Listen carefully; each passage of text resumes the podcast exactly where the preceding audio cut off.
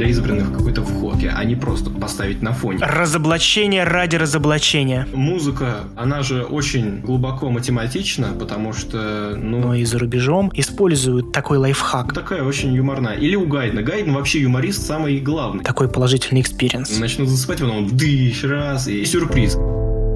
Приветствую всех, кто слушает самый лучший подкаст о музыке и музыкальной индустрии в целом. На связи Импресарио. Сегодня будет потрясающий подкаст, в котором мы с моим гостем довольно поднимем серьезную тему. Почему классика – это не классика? Ответить на этот вопрос можно просто. Классика – это не классика, потому что классика – это не классика. Все. На этом можно, в принципе, было и закончить подкаст. Но тут вмешался мой друг Алексей Трушкин, потрясающий пианист и музыкант, который четко и жестко нам сейчас докажет по пунктам, почему классика — это не классика. Ему слово. Привет, Леш.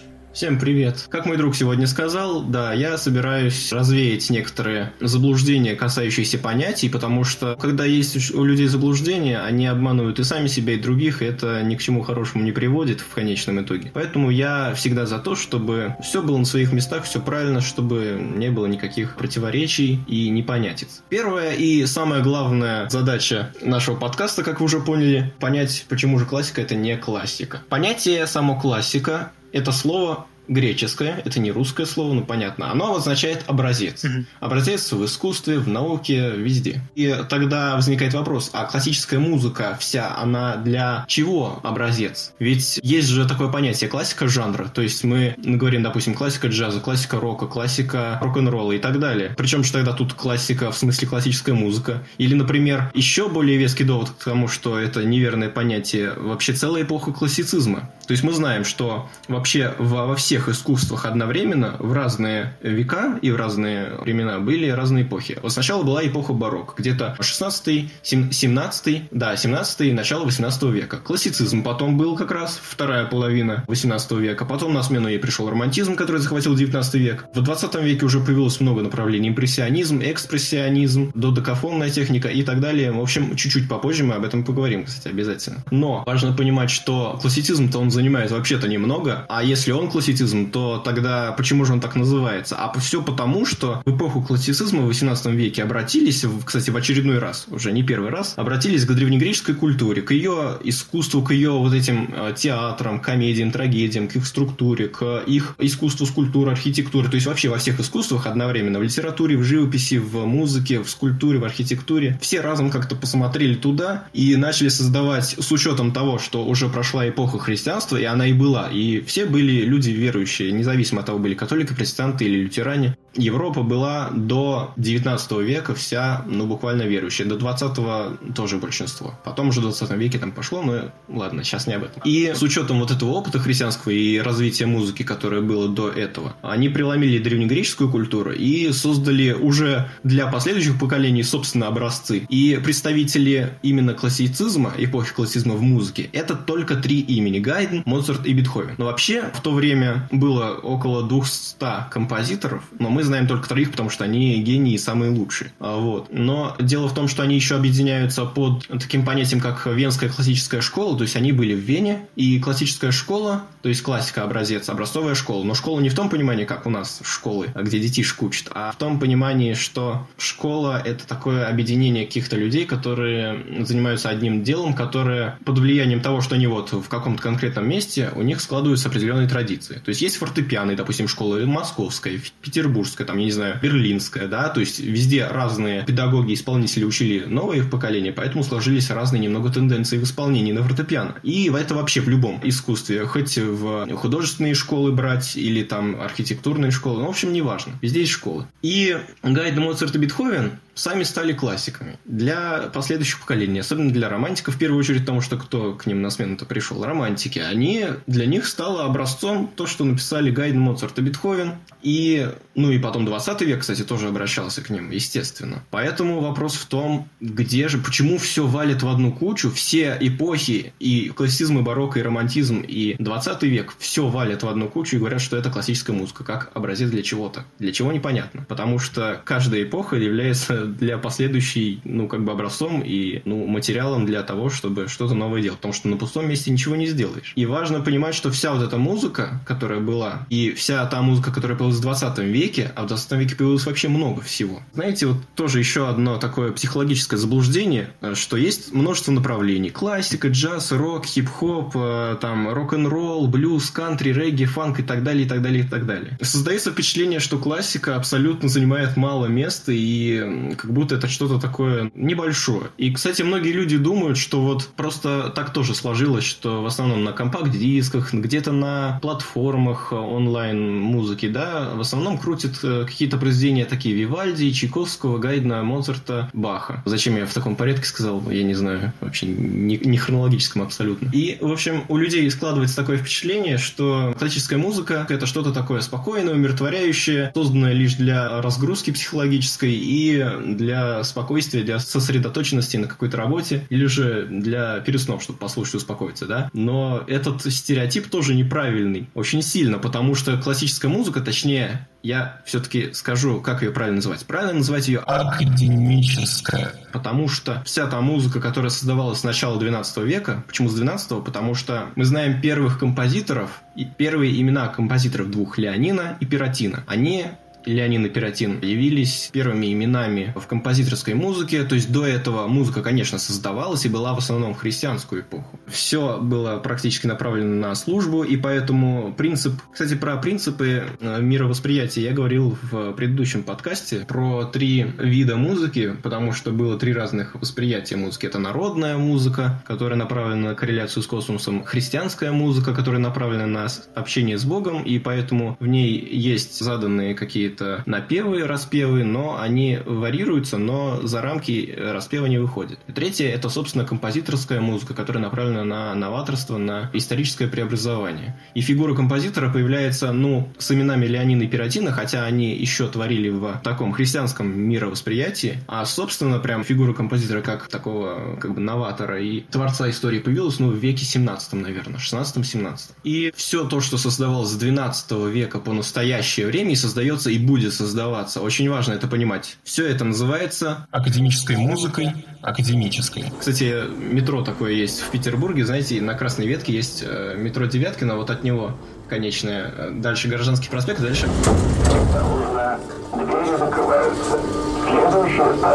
Академическая. Вот. Еще одна занимательная история, которая со мной произошла, это было в прошлое воскресенье. Я ехал с органного концерта домой на метро, как раз таки на Девяткина. Зачем я это говорю, я не знаю, ну ладно. А, и, в общем, э, на метро Академической как раз э, нас всех высадили и сказали, что дальше поезд не поедет по какой-то технической причине. И смешно, конечно, но мне пришлось пройти полтора часа пешочком до своего дома. Вот. А я надеюсь, эта история вам поможет запомнить, что классическую музыку нельзя называть классической, а именно академической.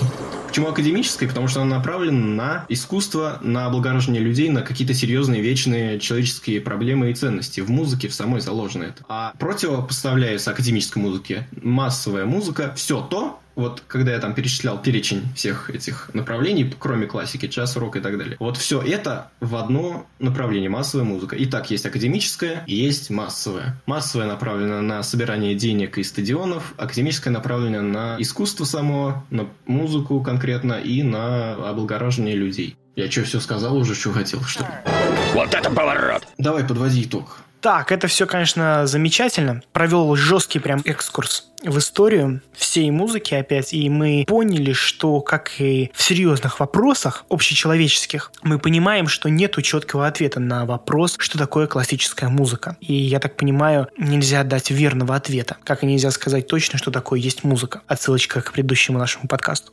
Но все-таки мы можем ответить, что музыка классическая в ее понимании, самом начальном, у нас началось с 12 века по сегодняшнее время, хотя правильнее это называть, как сказал мой друг, это все-таки более академическая музыка. И классическую музыку, как мы привыкли ее смешивать в общую кучу, начиная от разных эпох, все-таки лучше ее называть академической, а не классической. А классическая музыка – это какая эпоха узкая, Леш? Еще раз скажи. Классицизм – это отдельное направление, отдельная эпоха, которая была в XVIII веке. Вот. Значит, это даже не 12 век, а 18 век. Вот в чем ее основная особенность. Прошу запомнить, даже для меня это было удивительным открытием, что классика сама образцовость ее. Это не 12 век, это только зачатки ее и можно называть от с 12 по 18 и далее, это академическая музыка. А классицизм в его понимании, его образцовость, это только 18 век, так скажем, золотое сечение музыки. Согласен? Не то чтобы золотое сечение, но просто такая эпоха сложилась. Почему она называется классицизм? Во-первых, потому что она образец и для последующих, ну, каждая эпоха вообще, в принципе, образец для последующих эпох и материал для развития. Но именно почему классицизм? Потому что они брали, как я говорил, из Древней Греции, Греции образцы, и потому что такое было мировосприятие в эту эпоху, что мир познаваем, он статичен, он э, наукой познавается человеком, и человек все может познать. Было такое вот, ну, такая эпоха была, ничего с этим не поделаешь, и поэтому она считается вот такой вот как бы образцовой, и она называется классицизм. И каждая эпоха... Как ты думаешь, а почему же в народе или даже в узких кругах музыкальных сложилось вот так вот называть классическую музыку, хотя это академическая музыка, классической музыкой. Почему так? Человеку свойственно все упрощать или были какие-то серьезные мотивы для этого? Скорее, никто конкретно так не делал специально, просто так психологически как бы со временем сложилось, что люди подумали, что вот это вся... Вообще, есть такой, да, стереотип, ты совершенно правильно подметил, вот я как раз сейчас о нем расскажу. Еще одно заблуждение я попытаюсь развеять насчет музыки. А, в общем, 90% наверное людей, не музыкантов, слушают классическую музыку достаточно редко. Не буду этого скрывать, я сам знаю, насколько люди этим занимаются. И если они слушают какую-то классическую музыку, либо на CD-дисках, либо на, там, допустим, интернет-платформах музыкальных, в основном слушают какие-то легкие расслабляющие произведения типа Вивальди, Баха, Моцарта, Шопена и Чайковского. И думают, что вся классическая музыка – это вот такой канон, как бы от Вивальди до Чайковского, и что вся классическая музыка – это вот именно... И легкий расслабонщик Паганини. Ну, вот с листом. Легкая такая, да, э, ненавязчивая, либо ее послушать перед сном, думают, либо там, да, чтобы успокоиться и настроиться на какое-то дело, потому что психологи говорят, что классическая музыка улучшает э, работоспособность мозга. Кстати, это правда, но дело-то не только в этом. Еще одно заблуждение, сюда же припру его, вы уж меня извините с такие выражения. Многие люди считают, совершенно не музыканты, которые не знают, они считают, что саундтреки к фильмам, например, э, музыка Ханса Циммера там к фильмам «Интерстеллар», э, там, да, мультфильм э, «Король лев», и у него еще очень много фильмов с его музыкой. Или там музыка Джона Уильямса к «Гарри Поттеру», к «Звездным войнам» и так далее. Алан Сильвестри тот же с музыкой к «Мстителям» почему-то люди думают, что раз написано для оркестра и звучит в симфоническом оркестре, то это классическая музыка. Или да, есть, например, много переложений рок-музыки на симфонический оркестр, и люди думают, о, раз звучит симфонический оркестр, значит это классика. Совершенно неправильно, потому что это такой вот стереотип заложен. Ну, потому что это стереотипное мышление. Да. Дело в том, что классическая, точнее, академическая музыка, хотя, кстати, даже и академическое само название не совсем точное, потому что кажется, что она такая закрытая от всех, и музыка такая, и закупоренная, и только для избранных какой-то вход. Но стоит понимать, что музыка Вивальди того же, да, Моцарта, Баха, Чайковского и Шопена далеко не вся легкая, и очень много серьезной, драматичной, просто интенсивнейшей музыки, максимально требующей эмоционального и умственного участия в музыке, а не просто поставить на фоне. Но и не стоит забывать о других совершенно разных авторах, таких как Бетховен, а, Малер, э, Рахманинов, Вагнер и так далее. То есть совершенно много музыки такой абсолютно серьезной, поэтому она называется академической, она направлена на что-то такое абсолютно серьезное, не нацелена на просто на развлекаловку и на прибыль. То есть э, серьезное искусство. Но это в любом искусстве, и в живописи, в архитектуре, в кино, в литературе, везде. Важно это понимать, что есть академическая музыка, и наряду с этим есть музыка массовой культуры. Мы про массовую культуру поговорим чуть позже, а сейчас мы пока остановимся на том, что мы поймем, что классическая музыка, точнее академическая, как мы уже поняли, надо ее называть, это не только просто симфонические какие-то звучания. Во-первых, это музыка для совершенно разных инструментов, начиная от сольных, например, для скрипки соло у Баха есть много и сонаты, партит, и заканчивая громадным симфоническим оркестром с органом, с певцами, да, с солистами. Вот у Малера самое большое произведение «Восьмая симфония». Ее даже называть симфонией тысячи участников, потому что там, ну, чуть ли не тысяча действительно участников принимает. Там огроменный оркестр, состав оркестра, еще дополнительная группа оркестра, еще хор, другой хор, третий хор. Десятый хор. Куча солистов, певцов, исполнителей. В общем, э, такой громадный разброс, и не стоит э, думать, если вы слышите музыку скрипок, то это сразу классическая музыка. Нет, нужно подумать и присмотреться. Может быть, это какой-то кавер? Может быть, да. Кавера всегда были популярны. Даже Лист делал кавера на каприз Паганини, что уж говорить. Хотя это переложение, но это кавер. Да, но это такие художественные. Ну, все равно. Просто тогда не назывался да, это кавером, а по факту это и есть копирование. Значит, можно даже здесь подвести итог. Получается, первая проблема – это у нас просвещение, то есть недостаток просвещения в области правильности называния музыки. У нас проблема в обществе. И второе – это проблема стереотипного мышления. А почему происходит стереотипное мышление? Мозгу нужно что-то упрощать, потому что, как писал Конан Дойль в одном из э, своих сочинений о Шерлоке Холмсе, человеческий мозг имеет определенный чердак, в который нужно закладывать определенные мысли. Точно, точно. Да-да, в который не нужно заносить ненужные вещи, а нужно только оставлять место для нужных. Да, и определенное барахло ему не нужно, да. А барахло мозг считает то, что не нужно на повседневной основе. И вот это упрощение, которое возникло в определенную эпоху для людей, оно переносилось из поколения в поколение. А из-за недостатка просвещения из поколения в поколение дедушки переносили мамам, мамы переносили своим детям и так далее. И так доросло до наших дней. Из-за недостатка просвещения и из-за упрощения в определенный момент мы начали просто называть классику неправильной. Точнее, обобщать всю музыку неправильно. Если мы слышим оркестр, то это не обязательно, что это классическая музыка. Это может быть академической музыкой, может быть и роком. Вот. Кстати, вот такой вопрос. А академическая музыка может быть роком, джазом, блюзом и так далее, фанком? Рэпом. Тут даже вопросов ни у кого не возникнет, даже никаких стереотипов ложных нет. То есть классика это всегда классика, ну то есть академическая музыка. А вся массовая музыка в лице джаза, рока, хип-хопа, блюза, кантри и так далее, все вот эти направления, я уже сказал, да, причисляются к массовой музыке. И у них совершенно просто другой подход и другая идея сама музыки. То есть, во-первых, это идея на заработок, во-вторых, даже есть серьезное направление в джазе, например, не просто джазовые стандарты, а что-то такое интересное, прогрессивное. Есть прогрессивный рок, который тоже абсолютно не стандартен, не три аккорда на всю песню, а у них там очень серьезное такое сложное, неповторяющееся строение самой музыки. Сама композиция длится порой 10, а то и 20 минут, например, та же группа Yes. Все знают вот этот вот музон из их песни Roundabout, но который вставляют в мем To Be Continued. Ну, знаете, наверное. Я постараюсь здесь вставить.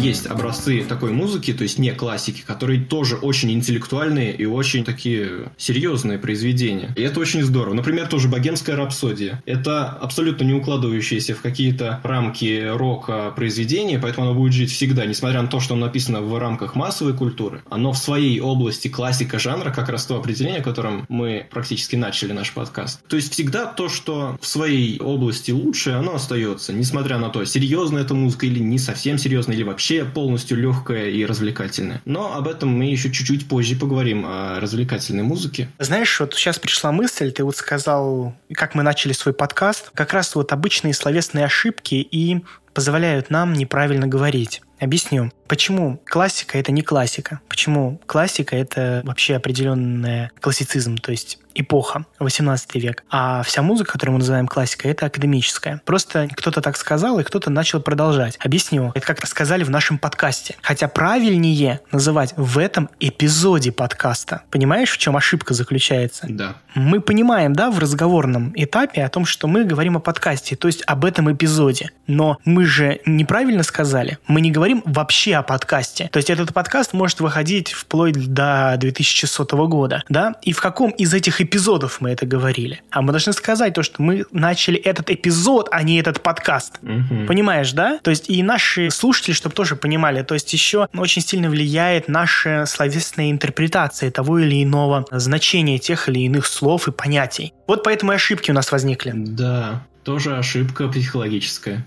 Да. Ну и замечательно. Давай поговорим немножко дальше. Значит, получается, мы начали жестко разоблачать, почему классика это не классика. Хорошо, окей. Потом мы начали говорить, почему оркестры не всегда являются жестким триггером того, что это академическая музыка. Дальше о чем мы говорим? Мы поговорим о новой музыке. Да, стоит затронуть этот вопрос. Очень важно, опять же, развеять некоторые заблуждения. Сегодня у нас прям такой подкаст про все максимально возможные заблуждения, наверное, музыки. Да, сегодня собрание какое-то этих разоблачений. Когда говорят люди «современная музыка» и когда забивают в интернете, то понятное дело, что большинство не придет в голову ничего, кроме современных электронных композиций или рэпа, или рока современного, да, потому что он же продолжается, и джаз продолжается, все вот это продолжается. И если вы вобьете в любой поисковик словосочетание «современная музыка», «новая музыка», то вам представят очень большой спектр вот этих произведений, которые, как я говорил, принадлежат к массовой культуре. И ни слова не говорится про ту музыку, которая которая новая, которая академическая то есть которая продолжает сочиняться, про это я говорил, то есть она сосуществует вместе с массовой культурой, и она продолжает развиваться. И имеет определенное специфическое звучание. Ну, конечно. И причем оно гораздо более сложное для восприятия, чем э, массовая культура. Причем всегда это было во все времена критиков много было, которые писали про композиторов, что у них музыку невозможно слушать. Бетховен вообще там как будто звучит как гвозди из мешка. У Стравинского там вообще не пойми, что творится там и так далее. То есть во все времена ко всем... И таким же образом сейчас, сейчас не так яро пиарится вот это новое направление. То есть получается сейчас новая музыка это не то, что было в 19 веке, и это называется новый, да? А мы сейчас говорим о новой музыке, которая вот-вот сейчас в 22 да 2022 году, в 2022 так. году является новой. Да, совершенно правильно. То есть это та музыка, которая, считай, двигает индустрию музыки. Но двигает именно академическую музыку, э, про не мы говорим. стадионной музыки. Мы говорим о новой музыке, которая двигает развитие самой музыки. Да, вот я как раз хотел да, сказать про то, что если все, большинство, 99, даже 100, наверное, процентов, что уж говорить, и классические музыканты, и не классические, тем более, все знают вот эти все направления, которые я уже в десятый раз перечисляю. Джаз, рок, хип-хоп, регги, фанк, блюз, кантри, электронная музыка, рэп и так далее. Это все понятия, относящиеся к массовой культуре, и они появились в 20 веке. Стоит нам поговорить о двух моментах. Первый, когда зародилась массовая культура в принципе, а второй, что же все-таки в это время было в классической, то есть в академической музыке? Что-то создавалось или мы просто просто остановились и уступили место массовой культуре? Конечно, нет. Забегая вперед, хочу сказать. Но начнем с того, как появилась массовая культура. На самом деле, музыка светская и развлекательная была всегда. Если в средние века мы посмотрим и вспомним имена Леонина и Пиратина, которые сочиняли духовную музыку, хотя их сама музыка была уже новаторской. В то же время сосуществовала светская музыка, были трубадуры, министрели, минизингеры. Все знают бременских музыкантов, вот они как раз трубадуры. И, в общем, устраивали огромные пиршества, праздники с участием музыкантов, театров, всяких балаганов и так далее. Кстати, на эту музыку устраивались гонения католической церкви, но оно понятно. Анонсик. Но, тем не менее, музыка процветала такая из-за культа прекрасной даме, культа рыцарства. Вся эта тема вот воспевалась в тогдашней музыке. Постепенно начали завоевывать, э, вот я говорил, композиторскую именно нишу, то есть новаторских отношений к истории как к чему-то развивающемуся, и стали имена композиторов быть такими такими значимыми. Но и они творили и серьезную музыку, и подчас такую более легкую. И когда пошло отделение от духовной музыки в целом, это произошло, наверное, в конце 18 века, когда церковь практически утратила свое влияние, а к 20 веку вообще каждый что, во что хочет, то и верит. Ну, потому что определенный век возник атеизма, да. То есть это новое течение научности. И поэтому музыка разделилась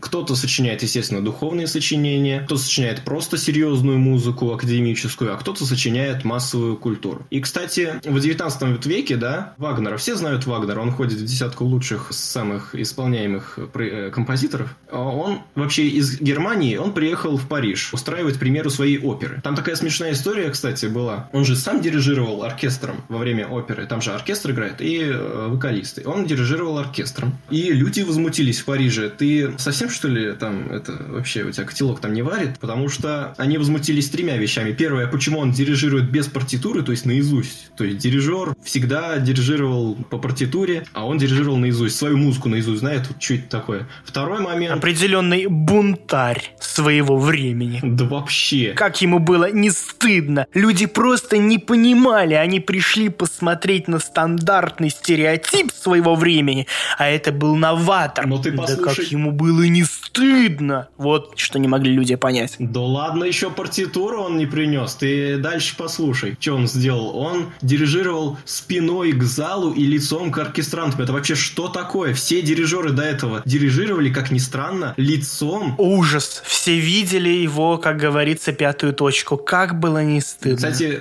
вот действительно трудно в это поверить, но все дирижеры до Вагнера дирижировали лицом к залу. То есть, ну, как военный оркестр сейчас, да, там с палочкой с такой огромной руководитель оркестра, он дирижирует тоже, как и все оркестранты, смотрят прям. А из-за того, что у Вагнера гораздо более сложная музыка, ее просто помахать палочкой наверх, чтобы люди из-за твоей спины оркестранты посмотрели и все поняли, нет, уже этого не хватало. Поэтому он развернулся и, собственно, вот дирижерскую профессию выдвинул на такой прям солидный план. Но и это еще не все. Сделал дикий хайп. Я уверен, что писали во всех газетах. Да как ему было не стыдно. И приходило все больше и больше и больше людей, чтобы посмотреть. Неужели он к нам повернется спиной. Да, и самое удивительное... И как только он поворачивался, люди такие... И знаешь, я уверен, что люди проходили определенные стадии. Сначала Отрицание, гнев... гнев, да, депрессия, торги и принятие. Или как Нет, другая какая-то последовательность, но не важно. Неважно, самое главное потом принятие. И теперь мы сейчас, да, то есть через определенные поколения удивимся, если дирижер, наоборот, к нам повернется лицом. Да, как ни странно. Это будет вообще хайп. Будет удивительно. Вау, у него есть лицо? Но третье, в чем упрекнули Вагнера, это в том, что у него в опере нет балета, потому что во Франции было принято, что в любой опере должен быть танцевальный номер, должна быть балетная вставка. Несмотря на то, что у французов и так балетов было полно, они еще и в оперу все пихали. Они вообще такой народ, они любят танцевать, у них вся музыка, даже инструментальная, то есть и клавесинная, и оркестровая, и вот оперная, везде они пихали свои танцы. Ну, у них такой народ, что поделаешь. Может быть, у Вагнера не хватало средств на содержание балета, поэтому не было балета? Нет, просто Вагнера отругали на то, за то, что он не включил в балет свою оперу. Что сделал Вагнер? Поворачиваться лицом к публике он не стал, потому что, ну, не, ну не стал, ну все, хватит. Время прошло таких простых произведений, нужно именно работать с оркестром. Партитуру он все-таки принес, но, правда, чужую и перевернул кверх ногами, и так ее там не открывал до самого конца следующего исполнения своей оперы. И рассказал об этом всем. Угу. Ну, конечно же, нет. Хотя, может быть, и рассказал, мы же знаем об этом. Ну, именно. А он добавил балет в в свою оперу, то есть прям с такими серьезными делами. Oh my. Ну, чтобы посмеяться. Короче, Вагнер был человек очень такой, да, юморной и принципиальный. Ну и шоумен. Почему бы и нет? Я уверен, что это многим-многим нравилось. И уверен, что это нравилось, наверное, молодежи. А, потому что что-то новое всегда привлекает. Даже если это не совсем верное и правильное, что-то новое это всегда прикольно. На нас посмотри. Мы записываем с тобой подкаст. Почему мы не на радио пошли? Почему мы здесь вообще находимся? Дома у себя, в тепле? Почему мы не на улице играем произведение Бетховена? Действительно. И не собираем милостыню, а здесь собираем донаты. Как нам не стыдно? Ужас какой. Мы новое поколение, испорченное поколение. Бетховен бы сказал, деньги за музыку. Вообще. Какой кошмар! То есть в каждом поколении какие-то новаторства происходили, и сейчас мы воспринимаем это просто как данность. Тем не менее, мы очень сильное такое отступление сделали насчет Вагнера. А я хотел сказать, что когда он приехал в Париж, он очень расстроился положением музыкального мира, которое в то время было. А в то время уже в Париже работало столько композиторов, которые писали музыку исключительно как ремесленники, просто на заказ, просто для денег. И он этим возмутился, говорил, ну где же искусство, нужно сочинять для искусства. Поэтому-то мы его знаем, Вагнера, спустя полтора века, но его и в свое время уже признали к концу жизни и исполняли. А дело в том, что большинство композиторов было действительно нацелено просто на заработок, и поэтому они никак не остались, потому что они и не, не вкладывали ничего в свои сочинения. А в 20 веке должен сказать, что в именно академической музыке, то есть направленной на искусство, появилась масса направлений, сейчас я их постараюсь перечислить максимально полно. Так вот, когда романтизм закончился, появился импрессионизм, одновременно с этим экспрессионизм. Чуть-чуть позже появилась додекафонная техника, в лице которой у истоков стоял Шонберг. Появился неоклассицизм, у истоков которого стоял Стравинский, появился неофольклоризм, у истоков которой стоял Барток. И дальше там пошло-поехало. Сериальная техника, алеаторика, новая простота, новая сложность, минимализм. Какие страшные слова. И электронная. Вот сейчас мы поговорим с вами про электронную музыку. Ну вот сейчас я договорю все другие направления. Спектрализм, конкретная музыка и так далее. То есть, как вы видите, столько много направлений, про которых никто ничего не знает. А знают все про джаз, рок и фанк, да? Ну, возможно, пока не знают, потому что не так популярно и, возможно, не так распиарено. И нету, так скажем, лидеров мнений в этом направлении. Музыка в это время развивалась академическая, и этих композиторов, ну, понятное дело, как всегда гнобили и говорили, что это за уродство, как это вообще можно слушать. Сейчас мы уже начинаем к этому привыкать, ну, академические музыканты. Хотя и вот я лично ко всему еще не привык, но начинаю привыкать. Ну как это? Надо послушать тебя Оксимирона, Клаву Коку и Тимати, в конце концов, как тебе не стыдно. Лада Седан, Баклажан. Не хочу я их слушать, нет.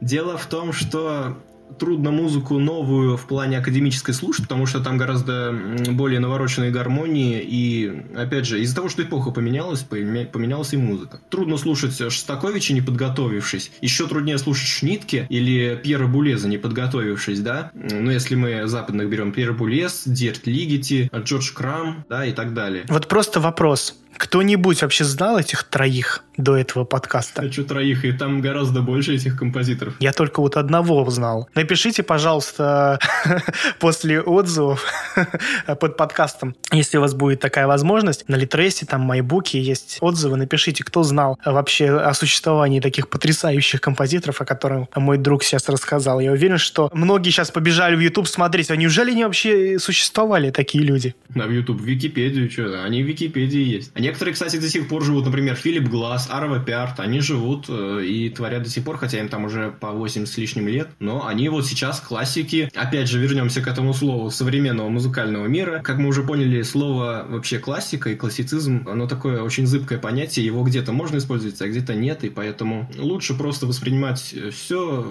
на своих местах. Но можно сказать, что они классики своей эпохи как бы образцы. Да, то есть они образцы своего направления. Арва Перт э, – основоположник и главный представитель новой простоты. Филипп Глаз – основной представитель минимализма, да, и так далее. Пьер Булес – представитель яркий, не основоположник, но яркий представитель сериальности, многопараметровой композиции, вот, то есть, да. Корни его уходят, конечно, к Антону Веберну и Шонбергу, в общем, там вот эта компания. Кстати, помните, мы говорили про венскую классическую школу в лице Гайдна, Моцарта и Бетховена? Так вот, в начале 20 века, спустя полтора полтора столетия появилась новая венская школа в лице Арнольда Шонберга, Альбана Берга и Антона Веберна. Вот они как раз творили в додекафонной технике и серийной технике. Это очень два смежные направления, но я не буду даваться сейчас конкретно в подробности. А что я хотел сказать, так это про электронную музыку. Знаете, а если бы серьезные композиторы в середине 20 века не баловались бы магнитной пленочкой, мы бы сейчас не слушали бы треки Алана Волкера или э, треки The Fat Red, да, электронная танцевальная музыка. Почему? Расскажу. Когда появились электронные вообще приборы, типа магнитофона, телевизора там, э, да, в середине 20 века, ну, естественно, люди ринулись их изучать, потому что, ну, что-то новое нужно изучить и освоить. Композиторы тоже с огромным интересом полезли изучать свойства магнитных пленок, звукозаписи на, на электронные, электрические инструменты. Появились, кстати, электронные фортепиано-синтезаторы. Понятно, они гораздо проще тех, которых мы сейчас можем наблюдать в 21 веке, но на тот момент э, те синтезаторы, которые создавались, они были просто верхом цивилизации, и все ринулись сочинять для них и искать какие-то новые звучания. И вот дело в том, что те, кто баловался с магнитной пленкой, они что делали? Брали, допустим, записывали звук кастрюли, которая по полу кружится, записывали какие-то каких-то птичек, звук дверной ручки. В общем, такие какие-то звуки обыденные, они записывали на магнитные пленки, они их обрезали, склеивали, перемещали между собой и делали такие композиции. Это называется электронная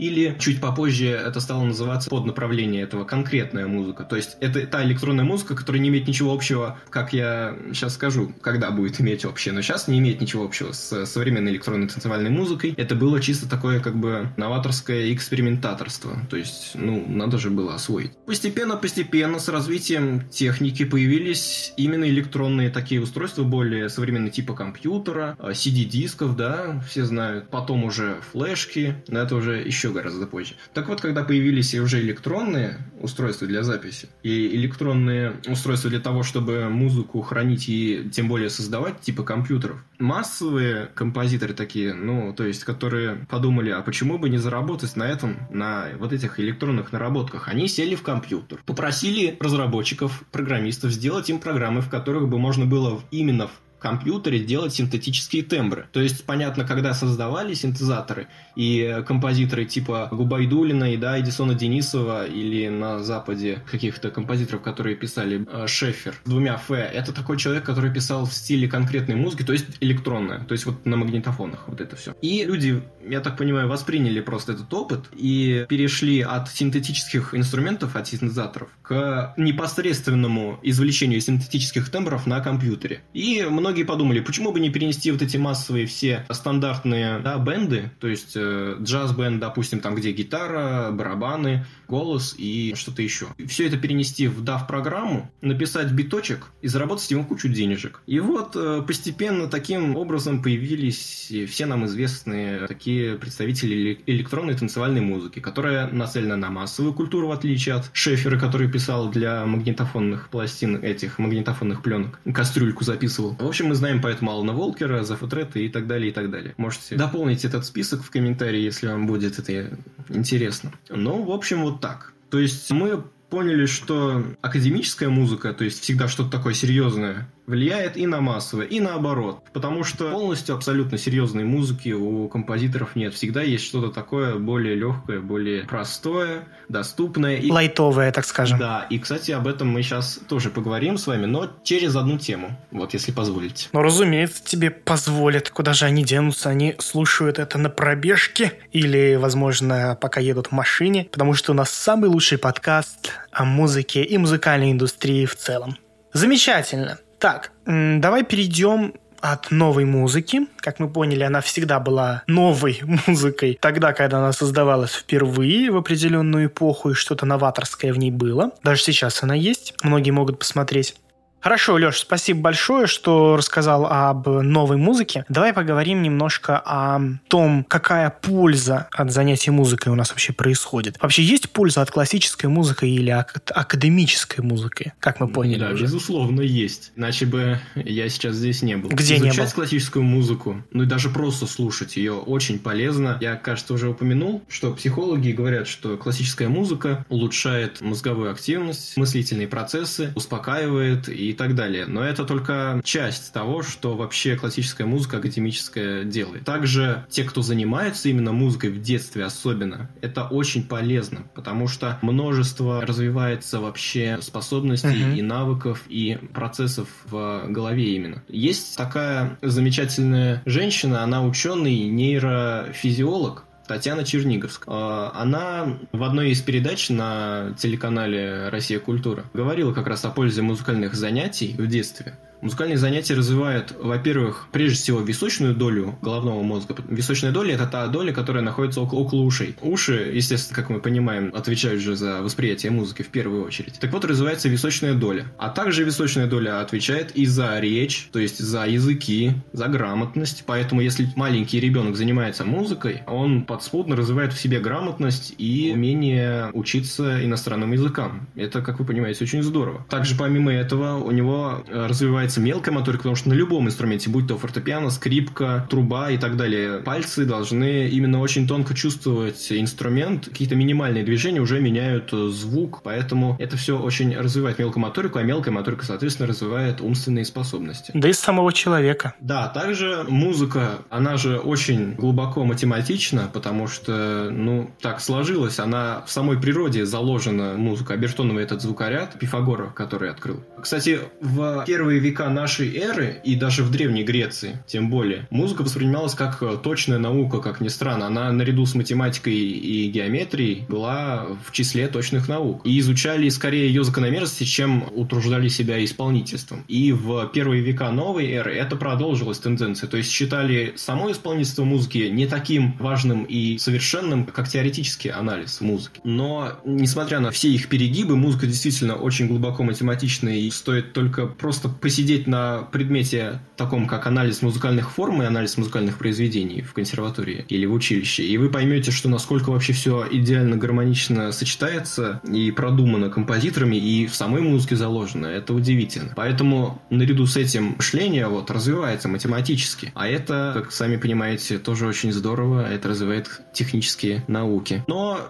и не только какие-то умственные способности музыка развивает, потому что, например, она развивает терпение. Если человеку нужно позаниматься, что-то отработать да, на музыкальном инструменте, он должен проявить терпение, волю, свое какое-то отношение к тому, чтобы добиться какого-то результата. Как вы понимаете, даже если он закончит музыкальную школу и пойдет работать совершенно не по музыке, ему пригодится навык терпения и концентрации внимания. Понимаете, да, насколько вообще огромное влияние. Но это мы уже идем дальше в определенные дебри. Так можно можно и о любом деле сказать. То есть в любом деле нужен труд. И понятно, что если даже он будет играть рок, чтобы выучить определенную партию, это не обязательно заниматься классикой. Я хочу добавить, ты все правильно сказал, спасибо тебе об этом. Я хочу просто добавить, понятно, что чем именно классическая музыка уникальна, или академическая музыка, ее спокойствие, рассудительность и красота звучания, она расширяет не только нейронные связи, она дает и музыкальный experience. Было проведено исследование оборудование, и оно до сих пор, так скажем, в сельском хозяйстве используется. Вот где может примениться музыка? Но еще и в сельском хозяйстве. Например, многие фермеры, только у нас, но и за рубежом, используют такой лайфхак. Они включают классическую музыку для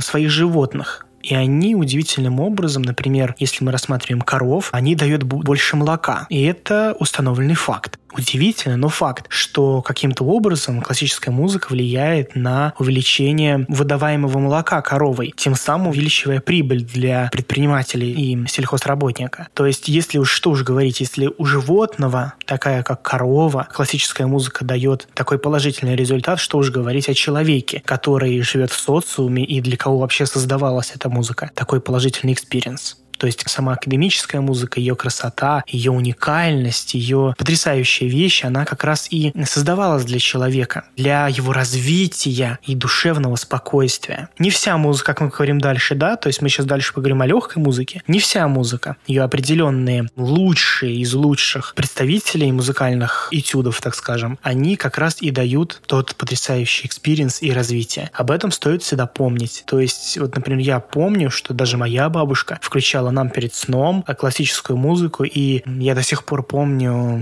да. те ощущения прекрасные и, как мне говорили, потрясающий сон. Так что будущим родителям на заметку, что классическая музыка очень сильно влияет на положительные качества вашего ребенка. Да, особенно если ей именно заниматься. Э, это да, да, но даже если и включать перед сном, то тоже хорошо. Да, но стоит, как я говорил, понимать, что музыка классическая это не только легкие и красивые гармонические обороты, это и в большинстве своем какое-то движение, развитие и какая-то идея драматургическая. То есть, допустим, если взять Чайковского «Времена года», все знают «Времена года», все знают детский альбом, все эти пьесы играются и звучат везде абсолютно, во всем мире, их любят. Конечно, у них есть и серьезное достаточно содержание, но все-таки они скорее относятся к тем произведениям, которые можно слушать просто для удовольствия. А вот, например, шестая симфония Чайковского – это настолько драматичная, невероятная музыка, которую вы просто так перед сном не послушаете. Тут нужно сесть, вслушиваться в каждый поворот музыкального вообще потока и сопереживать всему этому. Это важно понимать. То есть это есть только в академической музыке. Такое прям серьезное драматургическое развитие. А сейчас мы поговорим с вами про легкую музыку. Потому что, ну что же, все только грустить, горевать и про какие-то серьезные думы человеческие сочинять музыку. Да нет, конечно. Много музыки легкой у разных композиторов. И у Баха. Мы поговорим о We will, we will rock you. Об этом поговорим. Нет.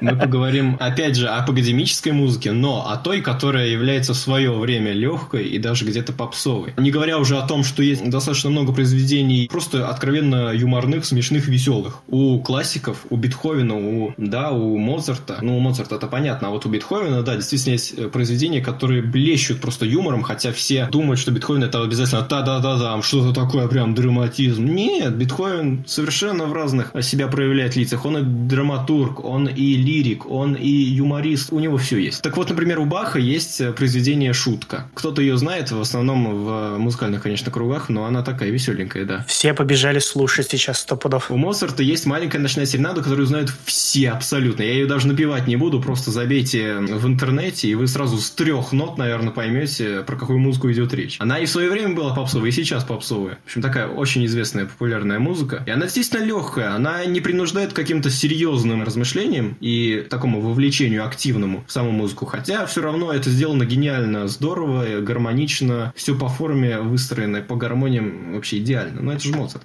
У Бетховена есть такие произведения, например, как 16-я соната фортепианная, которая просто блещет юмором. Там первая часть основана на таком приеме, как бы очень неровное взятие аккордов. Эта идея ему пришла, когда он послушал плохой оркестр, который никак не мог вместе вступить, и вот он на основе вот этого как бы кваканья создал целую часть всей сонаты. Но у него там и остальные две части тоже очень смешные. Или, например, первая симфония. У него э, в финале тема сначала один звук, потом два, потом три, потом четыре, а потом все там полетело, быстренько пошло. В общем, такая очень юморная. Или у Гайдна. Гайден вообще юморист самый главный. У него есть симфония сюрприз, где там очень много тактов идет пьяно-пьяно, то есть тихо-тихо. Потом резко как аккорд целый оркестр вдарит вместе с литаврами, то есть с ударными. И те люди, которые засыпали на начале этой музыки, они вздрагивали, и это было смешно. И, наконец, они проснулись от нового experience а, потому что можно было заснуть на определенных моментах. Да, но он так и рассчитывал, что сначала все там начнут засыпать, потом дыщ раз, и соль мажорный аккорд на два форта. Ну и также, вот есть даже специальный жанр, называется юмореск, ну понятно, слово юмор. Это такие пьески, они есть и у Шумана, и у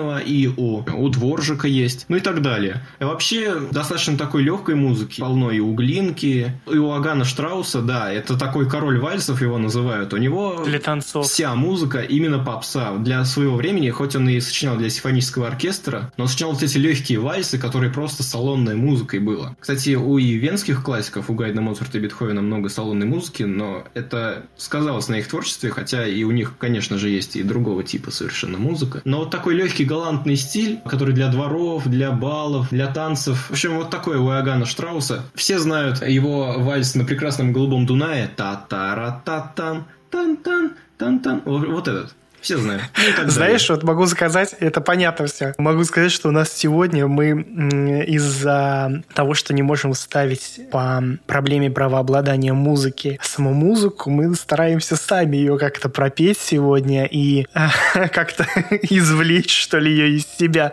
чтобы да, люди да, хоть как-то понимали и не засыпали на нашем э, эпизоде подкаста. Да.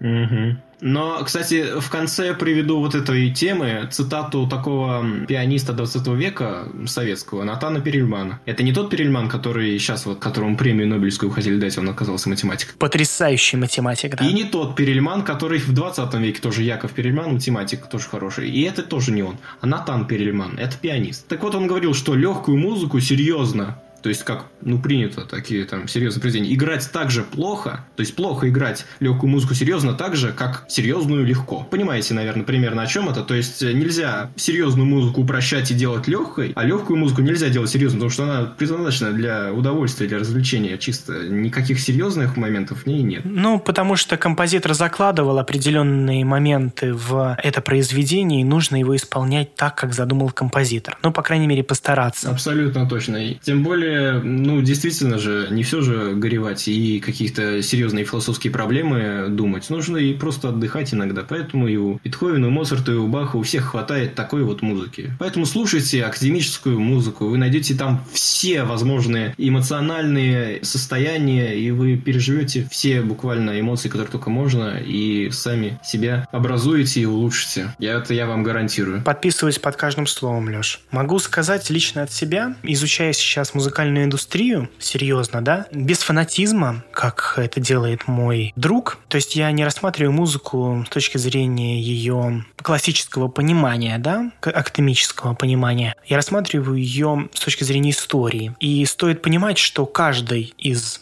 тех амбассадоров или пьедесталов музыкальной индустрии, неважно, там мы возьмем Бетховена или возьмем а, нынешних композиторов и певцов-исполнителей, вне зависимости от этого мы должны понимать, что это люди, которые жили в определенную эпоху, и отталкиваться от этого. Это не боги, это не какие-то существа неизвестной цивилизации, это такие же, как и мы с вами люди. И стоит понимать и воспринимать их музыку как то, что хотели бы они донести лично каждому из вас это не что-то неземное, это обычное и нечто прекрасное, что может проникнуть в каждого из нас. Сейчас стоит поблагодарить нынешнюю цивилизацию, что нам достаточно просто выхода в интернет и телефона с колонкой для того, чтобы ощутить эту музыку. И каждый из вас сможет погрузиться в этот потрясающий experience и отдохнуть от бесконечного бубнижа поп-музыки и погрузиться в классику которую, как мы поняли из нашего эпизода, правильнее называть все-таки академической музыкой. На этом мы, наверное, закончим. Леш, спасибо, что провел такой экскурс в эту тему. Я уверен, что многие остались после этого эпизода не то что довольны, а рады тому, что наконец они прикоснулись к нечто новому, к новым идеям, к новым движениям и новому пониманию того, что представляет из себя по-настоящему академическая музыка. Спасибо тебе за это. Рад стараться. Приглашай меня еще. Ну, разумеется, конечно, конечно. Я уверен, что всем понравилось, и мы еще выпустим не один десяток подкастов. Вот опять, выпустим не один десяток эпизодов на лучшем подкасте. Музыка это просто. Всем до новых встреч. До связи. На этом наш подкаст подошел к концу. Уверен, что вам понравились размышления и захотелось послушать еще много интересных фактов о музыке. Это вы можете сделать, подписавшись на наш подкаст «Музыка — это просто». Этот чудо-подкаст выходит на всех известных платформах. Яндекс Музыка, ВК Music, Google и Apple Podcasts, SoundStream. Также вы можете нас послушать в Litres и MyBook. А если вы изощренный пользователь, то мы вас ждем в Spotify. Так что жду вас в новом подкасте, где импресарио в моем лице раскроет в вас любовь к музыке. Постскриптум. В шапке подкаста вы можете найти ссылку на наши социальные сети, где вы наглядно и даже визуально можете увидеть плоды музыкальной деятельности Джуста Канта «Просто пой». И да, я с вами не прощаюсь, так как мы в интернете. Так что до связи.